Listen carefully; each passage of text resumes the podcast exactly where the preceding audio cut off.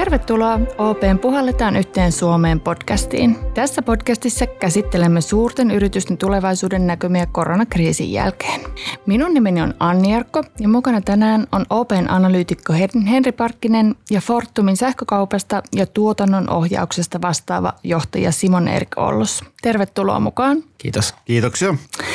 Ihan tähän alkuun pyytäisin teitä kuvailemaan, miltä tuntui, kun koronakriisin syvyys alkoi valjeta. Miten se teidän työssänne alkoi näkyä? Simon Erik, aloitatko vaikka sinä? Kyllä se muutti työtä, että aluksi tai yleensä tämä johtaminen on enemmän strategista kuin operatiivista, mutta sitten kun ruvettiin ymmärtämään, miten vaikea tilanne on edessä, niin enemmän tuli operatiiviseksi työksi ja päivittäistä johtamista. Ja ensi alkuun me lähetettiin totta kai iso, iso osa meidän trading-liiketoiminnasta tekeviä työntekijöitä ja koko yhtiökin lähetettiin etätöihin, mutta sitten piti myös varmistaa, että kriittiset valvomot ja kriittiset trading-liiketoiminnat jatkuu. Ja sitten me ollaan jaettu ihmiset vara, valvomoihin ja varavalvomoihin ja yritetty jakaa työ työvuorot ja niin, että ihmiset tapaa toisiaan mahdollisimman vähän, jotta ihmiset voi tehdä töitä mahdollisimman turvallisesti. Ja erittäin hyvin se on oikeasti onnistunut. Pienten alkuongelmien jälkeen myös tämä digitalisaatio ja etätyökin on toiminut erittäin hyvin ja tänä päivänä ihmiset suorittavat aika hyvinkin töitä etäältä ja ihmiset ovat aika kestäviäkin tällaisessakin tilanteessa.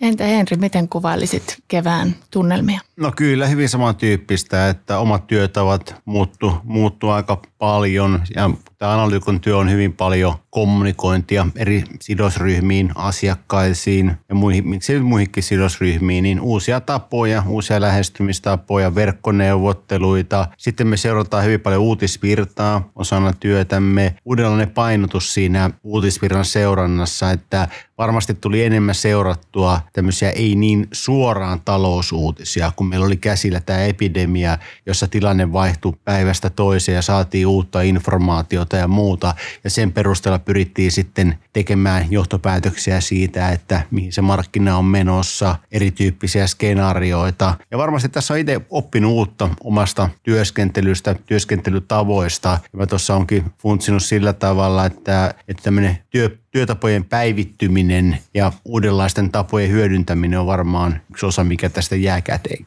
No Henri, seuraa työksesi markkinoita. Miltä se osakemarkkinoiden kevät on näyttänyt? No hirveän vaihtelevaa, että tunnelmat on muuttunut laidasta laitaan sen perusteella, mitä informaatiota on saatu. Välillä on ollut hyvinkin pessimistisiä arvioita siitä, että kuinka paljon talouskasvu tulee hidastumaan, kuinka paljon yritysten tulokset heikkenee. No tässä vaiheessa me tiedetään se jo, että globaali talous tulee tänä vuonna laskemaan hyvin paljon ja jo ensimmäisen vuosineljäksen tuloksissa oli havaittavissa se, että tämä epidemia on vaikuttanut erityyppisten talouden toimijoiden käyttäytymiseen. Vähän eri toimialoilla eri tavalla, mutta kyllä meidän arvio on se, että tässä pitää seuraavat pari neljännestä vähintään varautua siihen, että, että toiminta ei ole ollut normaalilla tasolla.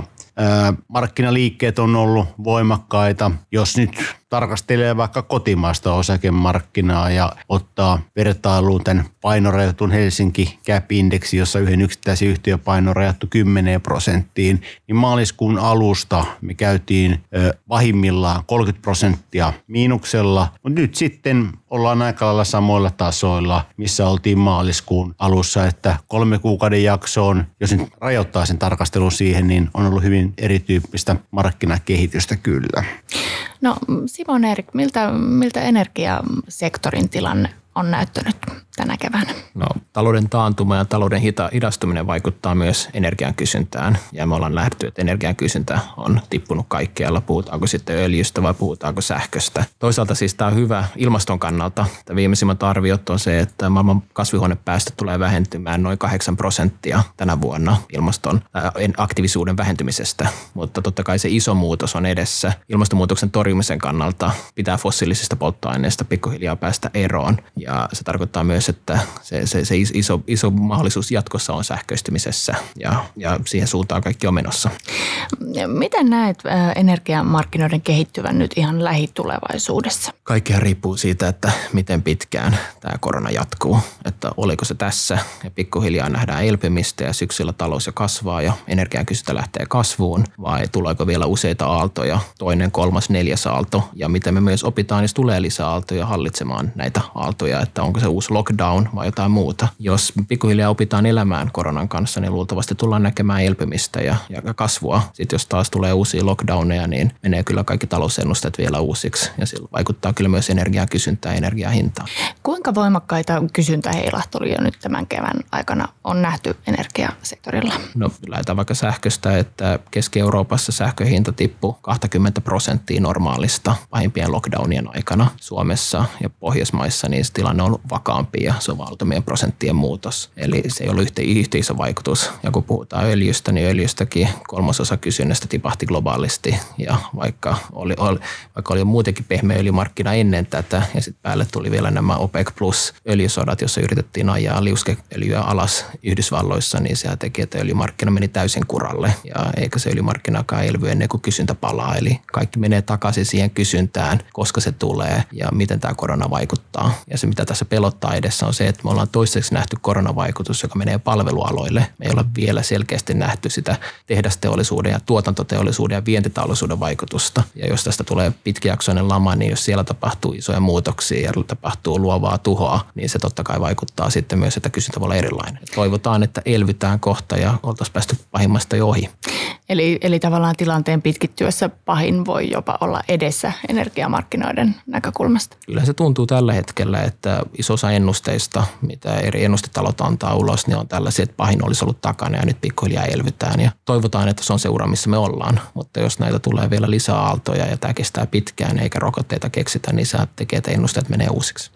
Uskotko, että, että tämmöinen voimakas hintojen heilahtelu ja voimakas kysynnän heilahtelu jatkuu vielä lähitulevaisuudessa? No se on vaikeaa ennustaa ja eikä tässä työssä liikaakaan pidä kertoa ennusteita ulospäin, mutta mun mielestä kaikki riippuu siitä, että miten tämä korona-aalto menee, että ollaanko me nyt sanotaan back in basics, että elvytään vai tuleeko lisää aaltoja. Se tulee olla se päädriveri siihen heilahteluun. Heilahtelu itse on aina hyvää, koska siis markkinoilla se antaa myös mahdollisuuksia ja muuta lyhyellä aikavälillä, mutta iso kuva on se, että tullaanko, alkaako elpyminen kohtapuolin vai syveneekö taantuma vielä lisää. Henri, minkälainen on sinun arvioisi energiasektorin näkymistä? No hyvin samantyyppinen, että lyhyellä aikavälillä tai no lyhyellä tai keskipitkällä aikavälillä riippuen siitä, että kuinka kauan tämä epidemia on hallitseva teema, niin varmasti hintaheilahtelut tulee olemaan voimakkaita.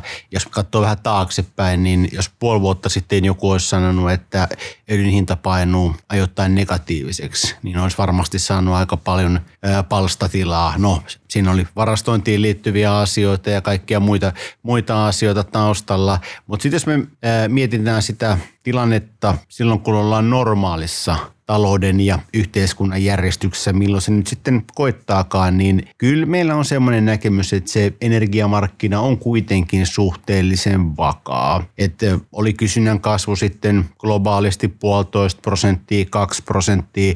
Ehkä enemmän haluaisin tuoda kuitenkin esille näitä pidemmän aikavälin muutostrendejä, jotka on siellä taustalla jotka on jo viime vuosina ollut nähtävissä ja joiden vaikuttavuus ja painoarvo, mitä todennäköisemmin tulee lähivuosina kasvamaan, eli uusiutuvien tuotantomuotojen roolin kasvu, uudet tyyppiset teknologiat, esimerkkinä joku akkuteknologia. Varmasti syntyy uusia liiketoimintamahdollisuuksia sektorin yhtiöille ja toisaalta myöskin, että energiamarkkinoiden toimijoilla voi olla jatkossa vähän uuden tyyppisiä ja erityyppisiä osallistumismahdollisuuksia. Ja tämä kasvunäkymä ja markkinarakenteen muutos vaihtelee sen mukaan, että puhutaanko me jo kehittyvistä markkinoista tai, tai, tai jo kehittyneistä markkinoista vai kehittyvistä markkinoista.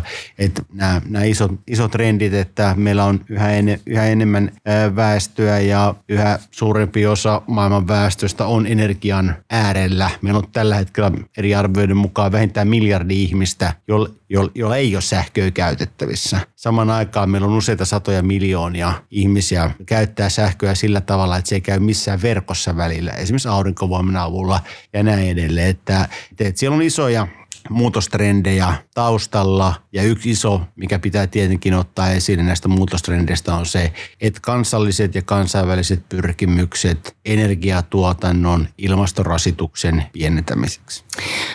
Kriisit nähdään usein myös mahdollisuuksina. Näettekö, että, että koronakriisi on sellainen kriisi, joka saattaa muokata energiasektoria johonkin suuntaan? Mikä se suunta voisi olla? Kyllä mä näen, että sanotaan tänä vuonna ilmaston päästöt tai kasvaneet päästöt tulee vähentymään. Me nähdään jo nyt voimakkaasti keskustelussa, että kun puhutaan elvyttämisestä, niin puhutaan vihreistä elvyttämisestä ja eri valtiot ja EU haluaa, että elvytystä käytetään siihen suuntaan. Tämä tulee olla se ensimmäinen vuosi, kun ilmastopäästöt tai kasvuhuonepäästöt vähenee sitä mukaan, missä meidän pitäisi olla, että me ollaan Pariisin tavoitteiden saavuttamisessa. Ja luultavasti vuoden kahden päästä puhutaan sitten lisätoimista, mikä tuo tähän suuntaan. Ja se on ihan oikein. Ja niin kuin Henri sanoi, niin siis ilmastonmuutoksen torjuminen ja fossiilisesta energiasta siirtyminen, se on kaksi vapaaseen ja uusiutuva energia on se, mihin meidän pitää mennä. Ja silloin sähköistyminen on se mahdollisuus, että iso osa fossiilista energian käytöstä pitää mennä sähkön käyttöön ja CO2-vapaaseen ja uusiutuvaan sähköön. Ja tässä me nähdään myös selkeä trendi, että perinteiset isot öljy- ja kaasuyhtiöt panostavat tällä hetkellä voimakkaasti sähkö, sähköalalle ja ostavat uusiutuvaa ja rakentavat uusiutuvaa, jolloin se sana kilpailu myös sähkössä ja sähkön tuotannossa ja CO2-vapaassa ja uusiutuvassa sähkössä tulee kasvamaan ja palvelus tulee kasvamaan. Se on se suunta, mihin kaikki menee. Ja se on se iso murros, mikä meillä tulee olla jatkossa, joka tulee myös vaikuttamaan, että joskus tulevaisuudessa välttämättä öljyllä ei voi olla kovaa hintaa, mutta muilla energiatuotteilla voi olla. Miten, miten Henri näet tämän? Joo, kyllä, kyllä mä samoilla, samoilla linjoilla on siinä ja varmasti tässä syntyy myöskin uuden tyyppisiä toimintatapoja ja myöskin uuden tyyppisiä tapoja järjestää asioita. Nyt on kokemusta etätöistä ja me ollaan huomattu, että, että, että uudenkin, että siihen vanhaan perinteiseen verrattuna erityyppisellä käyttäytymisellä me saadaan asioita aikaisiksi. Miten käy esimerkiksi lentoliikenteelle, minkälaisia lentoliikenteen volyymit tulee jatkossa olemaan. Ja toisaalta sitten, että me ollaan nähty se ihan muutaman kuukauden aikana, että kun yhteiskunnassa tapahtuu muutoksia, niin niillä muutoksilla voi olla ihan konkreettinen vaikutus niihin päästöihin. Ja nyt se on ollut tosi huomattava. Että se voi toimia myöskin rohkaisevana, että hei, että, nämä, että jos me ollaan onnistuneita näissä pyrkimyksissä ja me kaikki sitoudutaan näihin pyrkimyksiin, me kehitetään niitä uusiutuvia tuotantomuotoja, niin meillä on ihan oikeasti hyvä mahdollisuus vaikuttaa siihen, että me ylletään niihin päästötavoitteisiin. No minkälaisia indikaattoreita kehotatte nyt seuraamaan, jos haluaa pysyä, pysyä markkinoiden pulssilla ja erityisesti ehkä energiasektorin asioista perille, niin mitä kannattaa seurata? Siis mä oon ekonomisti koulutukseltaan, niin mä seuraan aika pitkälle makroindikaattoreita, koska niistä mä voin sitten laskea sen, että mikä se energian kysyntä on. Ja totta kai tässä tilanteessa mä seuraan koronaindikaattoreita paljon, että tartuntatilannetta ja vielä enemmän kuolleisuustilastoja eri keskeisistä maista, että tuleeko toinen aalto ja kolmas aalto vai onko, onko homma menossa oikeaan suuntaan. Aika paljon mä seuraan BKT-ennusteita, mitä keskeiset BKT-ennustajat sanoo ja myös konsensusennusteita, koska ne heijastaa sitä markkinasenttimenttiä. Sitten mä seuraan myös aika paljon ostovoimapäällikköindikaattoreita, koska ne kertoo myös, mitä tuotanto- ja palvelualalla pohditaan. Ja sitten seuraan aika paljon myös keskeisten valtioiden bondeja, velkakirjojen, velkakirjojen korkoja ja sitten yritysten CDS tai luottoriskivaihtosopimusten hinnoittelua. Ne kertoo myös aika paljon makrotaloudesta ja mitä siellä taloudessa oikeasti tapahtuu. Näistä saa hyvän kuvan maailmantalouden tilasta. Henri, onko sulla lisättävää? Tuossa oli varsin kattava lista erilaisia indikaattoreita. No ei ole lisättävää, varsinkin kun, varsinkin kun mäkin olen koulutukselta niin ekonomisti, niin tota, kyllä meillä hyvin samantyyppinen seurantapakki on. Ehkä nyt voisi lisätä, että eri toimialoja edustavien yhtiöiden kommentteja sit siinä vaiheessa, kun niitä tuloksia aletaan taas julkaiseen, niin niistä saa vähän perspektiiviä siihen, että miten eri toimialoilla tämä epidemia on vaikuttanut ja missä vaiheessa sitten mahdollista elpymistä ja asioiden normalisoitumista voidaan nähdä. Mutta kyllä kaikki eteenpäin katsovat indikaattorit, oli ne sitten yksityistä sektoria kuvaavia indikaattoreita, teollisuutta kuvaavia indikaattoreita eri puolilta laajasti laajasti tarkasteltuna, niin ne on aika hyvä hyvä ö, indikaattorijoukko tällä hetkellä, kun mietitään sitä, että mihin suuntaan talous, talous on menossa.